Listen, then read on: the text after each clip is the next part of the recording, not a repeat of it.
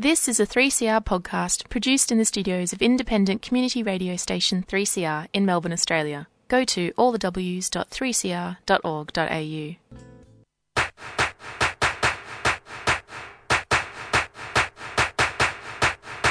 Oh, mm-hmm.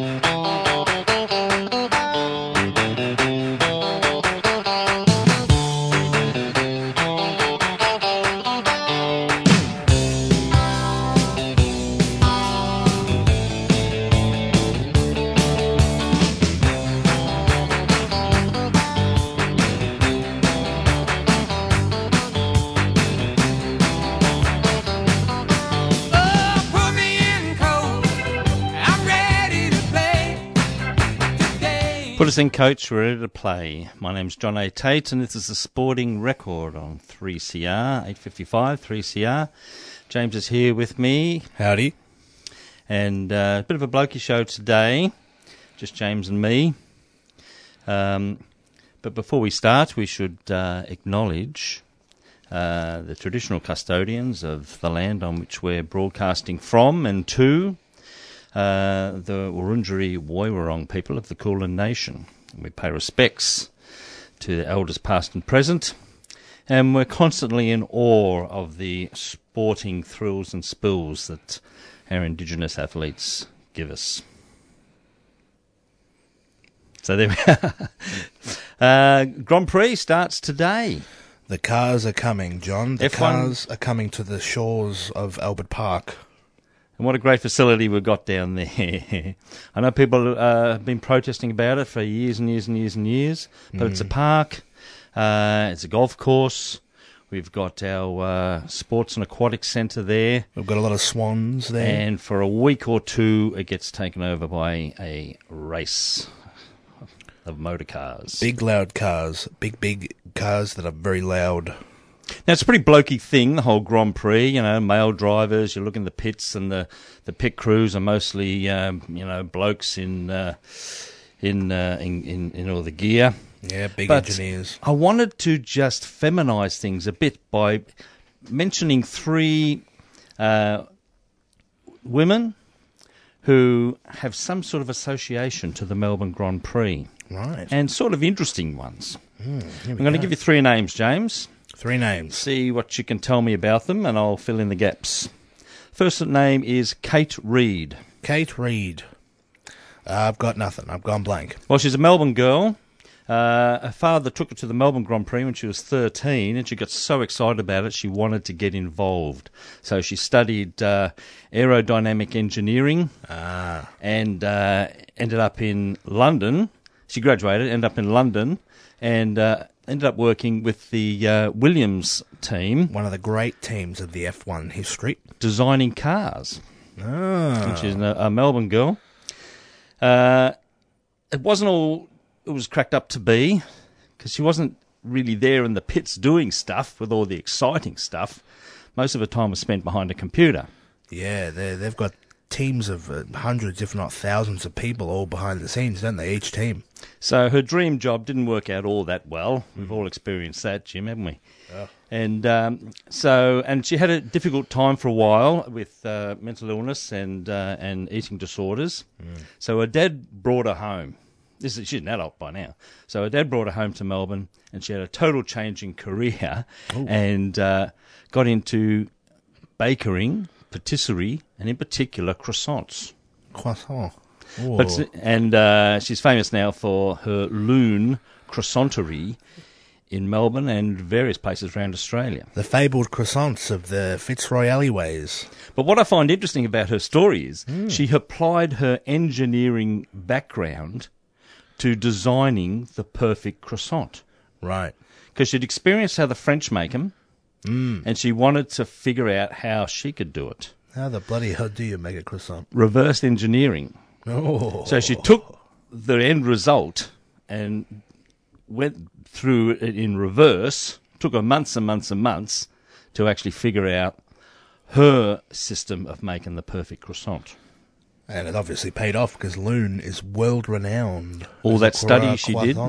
In engineering, Unbelievable. paying off. Anyway, she, I was reminded of her because she was there yesterday at the Grand Prix. Uh, in 2022, she was ambassador for the Grand Prix. Ah, fantastic. Uh, but she was there again this year, giving out croissants to the drivers. Name number two, Tiffany Cromwell. Tiffany Cromwell, I know this name. Uh, Australian Olympic cyclist, is that correct? Yes. And also in a relationship with an F1 driver, Valtteri Bottas from So her Finland. name, her name's been mentioned a lot in the press, but simply as the wife of Valtteri Bottas. Yes. Whereas there's a lot more to Tiffany than just being, oh, not the wife, the girlfriend. Been a lot more to it than just being the girlfriend of a, of a F1 driver. Mm, she did feature in uh, Netflix's Drive to Survive show about F1 as well, a little bit. You know, just behind the scenes of her and Val- Valtteri's life. Yeah. They met in Monaco, where they both Oh. live. They both live in Monaco, do they? With, uh, you know, mutual friends got together, Wow. that whole uh, story. What a lifestyle. She was born in South Australia. Uh, she's five foot five and 50 kilograms. That's a cyclist build. Yeah, exactly. Because originally she was into ballet, triathlon, basketball, but clearly basketball probably wasn't going to be the sport for her. Uh, but cycling and triathlons turned out to be. Fantastic. So she competes now professionally. Well, she's she's been in the Commonwealth Games for Australia twice, Ah. and uh, Tokyo Olympics in the road racing team, which did pretty well. Um, and professionally, she rides for Canyon SRAM, SRAM. Canyon make bikes, and SRAM make bicycle components. Well, that's refreshing that it's not a petrochemical company, isn't it? That's what all the cyclist sponsors seem to be. Well, that's be. right. So that's Tiffany Cromwell, whose name has been mentioned a lot Good on you, Tiffany. Well done. by the press. And the third name is Angela Cullen. Now, I know this one because Angela Cullen's close to your heart, John. Uh, I've always been fascinated by this platinum blonde girl who was always by uh, Lewis Hamilton's side. So, who is Angela Cullen? Well, she's from New Zealand, uh, and she worked for Mercedes from 2015 to 2023 as Lewis Hamilton's physiotherapist, but a lot more. She was his assistant. She did everything for him so that all he needed to concentrate on was the race. Almost like uh, an executive manager position of Lewis Hamilton. You know, just doing everything for him so he could just totally focus on the race. Is that right? Yeah, and I think she was his personal trainer uh, and um, and um, physio, as I said. Me- mental, mental coach, sports coach. Yeah, person. probably sports psychology and everything. So, but and it was a secret desire of mine to interview her at this year's Grand Prix. I remember telling you once, fat chance. John. yeah, I know, but uh, you got to dream. You got to dream big. You got to dream. But anyway, my chances are gone because as of last week, she's left the team. wow, and that's after a long time. I know. I think it's an amicable little split. I think she's decided she wants to go on to other adventures, and uh, I'll be interested to see who's by Lewis's side this weekend. Yes, is he going solo? Does he have someone to replace her? What- Dunno. the- Dunno. That's, in, that's something to watch out for this he weekend. might be hopeless without her. Hmm. But we'll soon see. Anyway, oh, she's from New Zealand. I should mention she's a sports person in her own right, but like Tiffany Cromwell, uh, she played hockey for New Zealand in Wow. international uh, events. And uh, these days, I think she does a lot of triathlon stuff. Wow. God, those triathletes are impressive, aren't they? Yeah. So there you go. So you won't hear much about these three women at this week's Grand Prix, but I thought it was worth de-blokifying it a bit. Well, uh, there's a lot of investment in F1 going towards debloking it, um, with some success, but, you know, there are some drivers coming up who are pretty impressive. That's right. Um, yeah, cars. I don't know. I, I was a big F1 fan last year, uh, two years ago, I will say, when they had that fantastic season where Lewis Hamilton and Max Verstappen were neck and neck. Mm. That was unbelievable TV. But since then, I've gone off it because, geez, all the races are very similar. yeah, it's getting a bit boring. It's just Isn't it? cars going around in circles at high speeds, but you, you you can't even tell the high speeds on TV. You know. That's right. Anyway, so that's this weekend. There's going to be a lot on the media about it, so uh, we won't spend too much time. But I thought that's something where we where we can start. Yes, it's a good place to start, Johnny. Well done. Uh, last weekend, I went to the Smithies VFL game. Uh, the Who's VFL? Well, it's uh, Smithies. The VFL competition is now called the Smithies VFL. So the Men's Victorian Football League. Yeah, so I went up to Tullamarine to watch uh, Essendon play Uh, I think it was uh, GWS. Yes, it was. Yeah, yeah, that's right. That was good. But um, do you know what product Smithies is? I'm always curious about these sponsorships. Oh, I don't know. Is it workwear? No, it's highly appropriate. It's uh, it's a beer that's brewed in Victoria, and it's named after. Um, it's very Australian. It's named after Thomas Henry Smith, who, along with a group of others, drafted the original rules to Aussie rules footy. Huh. So he didn't have anything to do with beer, No. but he was a pioneer of the rules Yeah. of Australian football. Yeah. Huh. So how Aussie's that? And they named a beer after him. Yes. Smithy's beer. Yes. And for footy, what's what do you what does everyone do when they go to the footy? They like to have a beer and a pie. Sink some piss. That's what they do. Wow. So you can have a Smithies. Now, mentioning a pie, um, do you know how much pie costs at the footy these days? Oh, I was thinking you, you, you, you posed this question to me to think about, no. and I think the last time I bought a pie at the footy, I reckon I handed over a fiver. And, And did I- you get change? Ah, ah, I, I'm going to call it a flat five dollars for a pie at the footy. Well, I believe it was used to be four four fifty, but All it's right. actually gone up to five dollars fifty this season. Oh, that's that's an awkward amount. You won't get change out of your five dollar note. Oh god, you're going to have a fifty cent coin. But everyone flashes their card anyway, don't no, they? it's cashless. No. And that tempted me to go into my record library because I know that uh, somewhere in there, and I found it, I have a vintage uh, 45 record, 7 inch, with some uh, old 4 and 20 pie ads on them. And the first one on there, it only goes about 20 seconds or something, is, uh, is, is sort of related to the footy. Right. Do you think we're ready to go with it? Let's give it a crack. It's pretty crackly. oh, that's a good crackle.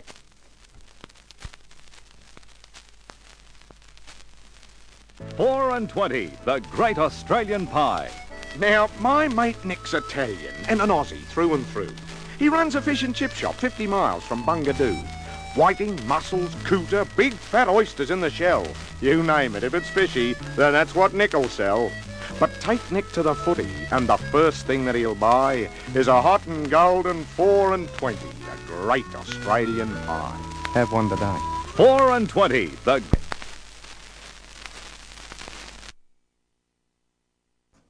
Right, we're back. We've just got to uh, figure out which button to push and which dial to turn. And uh, but there you go. That was a four and twenty pie ad from way way back.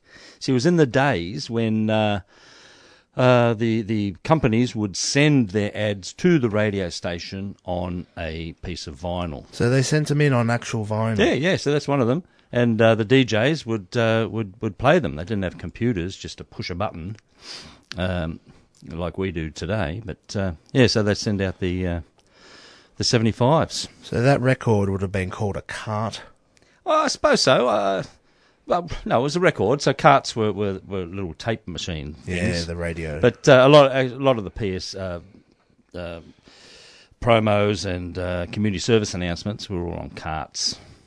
But some of the ads got sent out on, on records like that. Fantastic. Well, we'll jump to a break now, and on the way back, we'll probably talk more about pies. This Friday is Trans Day of Visibility. After recent transphobic events in our city, we say enough is enough.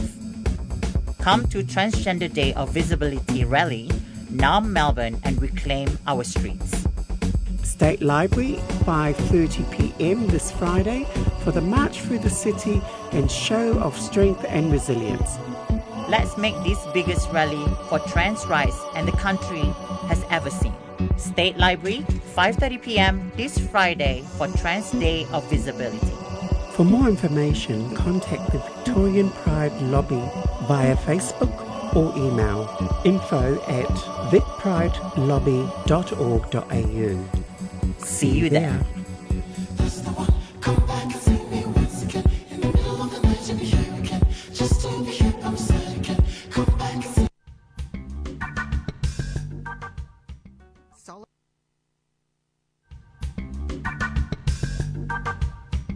Solidarity Salon, home of Radical Women and Freedom Socialist Party, has moved to Reservoir. We are a socialist, feminist bookshop and organising centre eager to collaborate with a diversity of optimistic rebels. All gender identities welcome. We're at 113 Spring Street Reservoir, near Regent Station. Drop in or get contact details at socialism.com. Solidarity Salon is a proud 3CR supporter.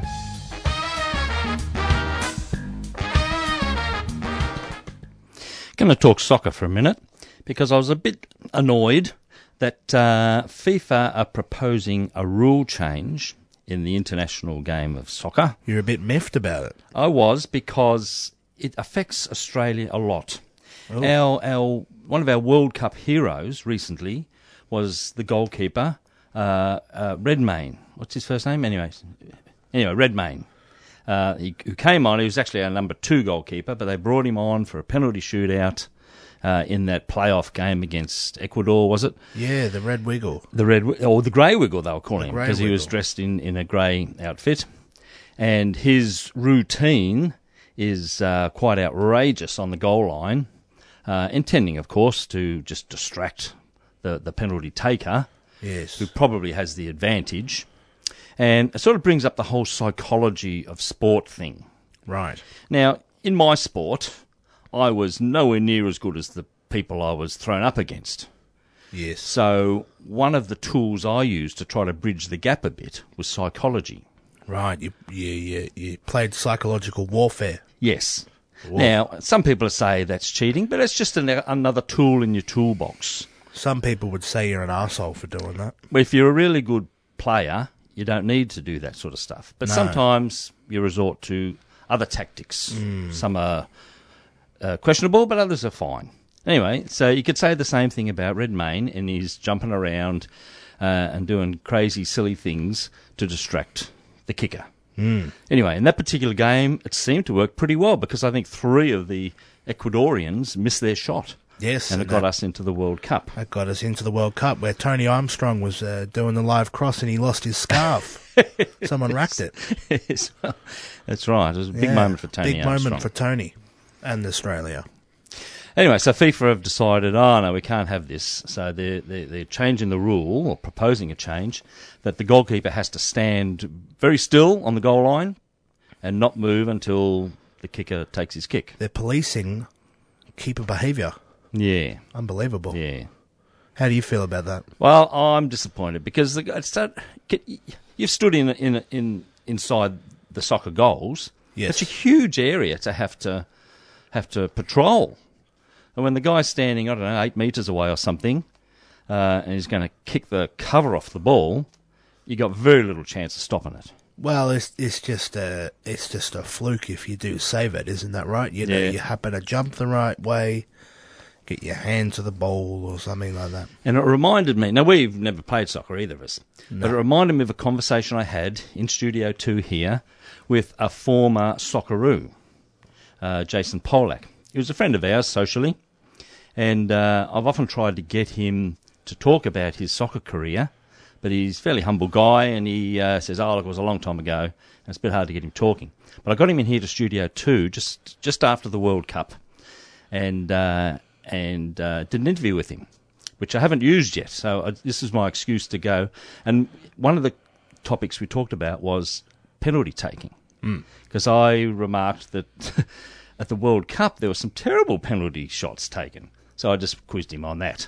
So um, rather than you and I just uh, talk rubbish, we should ask somebody who actually knows what they're talking about about penalty taking. Right. So this is Jason Polak, former Australian soccer team player. Yes. Here we go. Now, you know what amazed me was some of the penalty shootouts, some of the shots were shit house. Is there a trick to it? Because you know, world class players, and they just seem terrible. Some of them. No, I think it's just luck, you know. Like, and don't forget the keepers are getting bigger and they're getting better, and you know, like, and It's a very wide goal face. When you stand in the in the goals, Yeah. this is a very large area to cover. it is a large area, but the keepers are getting bigger and getting better at covering Yeah. it as well. So it's it's you know, if a keeper ultimately, if a keeper picks the right way, he's got a chance, you know, of saving it. So, and then you're in that crucial moment where the goals all of a sudden are starting to appear a lot smaller than they actually are, and the keeper's looking bigger than he actually is. You know, it's that whole psychology too. Yeah. So there were. Yeah, there were a couple of bad ones, but I didn't. I think I've seen worse. You know, like you know. So Uh, is there a trick to it? Is there a trick to taking a penalty um, as the kicker? I think practice. I think you've got to be confident. I think you've got to be confident. The more you take it, it's like anything. It's like taking free kicks. The more you practice that, the more confident you're going to be. You're going to hit the, at least the area that you want to hit of the goal. You know what I mean? So you hit the corner or you hit. So But someone like Messi, he just seemed to watch the keeper. Maybe Yeah. he has super reactions. yeah, he, he, didn't does really kick it but, hard. yeah, there's all these different techniques, and uh, but I noticed that as well. And I didn't think you were back in the day. I think referees used to pull you up if you stuttered and jerked a bit Yeah, because yeah. it was like a balk. You know what I mean? But they seem to be getting away with that, where they they change their run up and try and get the keeper to commit before they actually take the kick, and then they just roll it, which I guess can backfire if the keeper just stands there and Whereas doesn't. someone like Mbappe or Harry Kane, they just Yeah. kick the cover off it. Yeah, know. well, that's not a bad tactic. You know, if you can hit it hard, then you know it's like anything that, that even if he gets a hand to it, it might still go in. yeah, because, yeah, yeah. which he was doing. So, so that was our uh, football, soccer football consultant, Jason Polak. Good to hear from you, Jason. and I apologise for it taking so long to put some of it to air. but uh, I've got some news about Sporting Record. Oh, go and, on. And podcasts. Oh, go on. So I have uh, been taught how, and we've been given permission to put our shows and special interviews like that up as a podcast now. Well, we're into the podcast world. Because we're experienced broadcasters now, Jim. Yes, we are. Yes, we are. Apparently so. So uh, today I've put that full interview with Jason Polak, talking about the World Cup, talking about his career, and talking about uh, awesome, silly things about the rules, which that is part of. Um, and I'll put that up as a podcast uh, just today, so it can be found on our website. And at some period when all the things fall into place, uh, iTunes and Spotify. Yes, so watch this space. It's very exciting, John. Sounds like you've done a good job. There you are. It's it's important to learn new new things, new skills. Mm. So each one of our shows should go up as a podcast as well as. So normally you can listen to our show for a whole week uh, through the website, but now they'll be there for I don't know, ever for eternity. So watch what you say because we'll be uh, we might get the Joe Rogan treatment if we're not careful in this podcast world. You know, we've got to present our facts very carefully, don't we? Yeah, well, we research thoroughly and we Oh, try yes, to avoid saying controversial things. Well, we've got a legal consultant sitting next to us normally. you know, Yes, yes. and will keep us in, in line, in check. Thank goodness we have M. We'd be a rabble without M. But That's we're right. doing pretty well today. So what have we got? We've got football. There's football. on the Oh, well, just a quick one. The the big issue in the VFL this week was the dump tackle, in wasn't the it? AFL. You know, we've done the head high things, but the other way of getting knocked out is with this tackle where someone grabs you, grabs you by the arms usually, or, or pins your arms. Pins your arms, grabs your torso, lifts you up, and then slings you to the ground. Now, I've always wondered why that last bit's necessary. You've got the guy pinned, he's not going anywhere, he's not disposing the ball. Why do you have to also throw him to the ground? Waffly. Well, generally, these players are so powerful mm. that you've got to bring them to ground, or else there's the there's always the risk that they can wriggle free, get their arms free, get rid of the ball. So the general idea, and I was taught this in football, is drop your weight, bring them to the ground, and that way they're actually tackled and they stay tackled. Yeah. Uh, there's a design flaw in the human body in that our brain is inside our skull, which is at the end of a, a very uh, flexible neck. Yes, we have a very flexible neck, don't we? And if you get flung to the ground, the skull and the neck can be out of control, and because you, can't really control uh, that momentum, and suddenly you, your head's hit the ground and you're unconscious. If we were to redesign the human body for the benefit of sport and sport only, Where do you reckon the brain would be best? In the stomach? Well, in a safer place where it has more protection. Yeah, probably the stomach. You know, or somewhere near the heart, perhaps. Yeah, somewhere within the torso. And then if you get a, a beer belly, that's extra padding around the brain, Yeah. which is good for concussion. Yeah, you wouldn't need a helmet because you got all that padding. Well, there you go. I think we've gotten somewhere here. Tell Gil McLachlan this, Dad. Get Yeah. on, get onto the AFL Well, big big dog. I've got something else to tell Gil McLachlan. Oh, go because. I've got an outrageous idea about a slight rule variation regarding the, Outrageous? regarding the tackle. You say outrageous. well, you might think it's all right. You've told you this before, and you, Oh, you no. didn't like it. Oh. So um, you're not allowed to tackle someone by the legs. No, that's a trip. trip. Yeah, it's a You're not allowed to tackle someone by the head or neck because that's around the neck or a dangerous tackle and, and that whole head high thing. Yes. But you are allowed to grab someone by the arms, Yeah, chicken wing.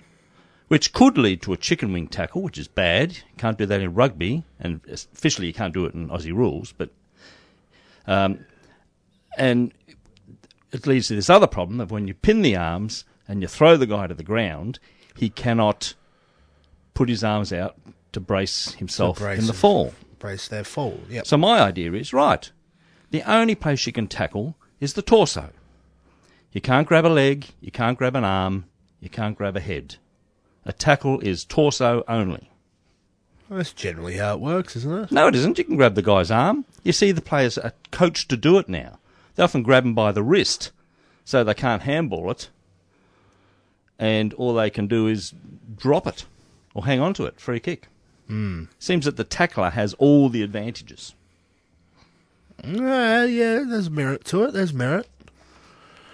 Jeez. Another rule change That's to right. ensure the safety of the players. Yeah. Now, last year you had last week you had an outrageous idea, which was about the jazz round. Yes, yes. And we played a, uh, a Swans version of the anthem, and it was a jazz version of the Swans anthem. So, for the listeners at home, the AFL has a number of special rounds that we celebrate different things. So, we've got the new Gather round, which is where all the games are played in Adelaide this year. And it's a pun, gather round, gather round, you know, so that's quite good. We've got Pride round, we've got the round honouring Indigenous players, the Nicholls round, I think it is.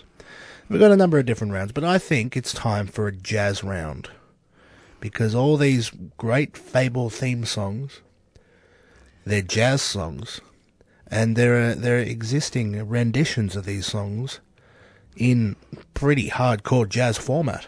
Now, these, these versions were recorded by an amazing guy called Robert K. Crawford, and I've been trying to collect all of his stuff. It's on a label called Talent City. Back in the early 60s, this was done, and it was his idea to put the footy theme songs uh, on record and sell them. So when when this was going on, jazz was the big was the big music category, wasn't it? Oh, not? well, it was probably slightly predated the Beatles, but, you know, jazz was jazz. I don't know. Could you imagine if they put the theme songs over rock and roll? Wouldn't that be different? Well, it can be done.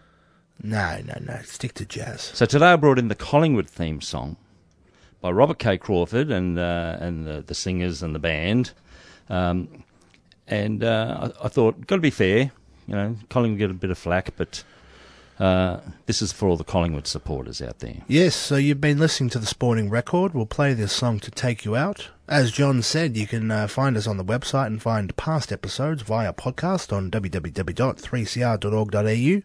Consider putting us on your dial and feel free to subscribe to the radio, uh, the station, us, and the entire thing, the whole gamut. It's a very good operation here. So have a good week, everybody, and we'll catch you next week.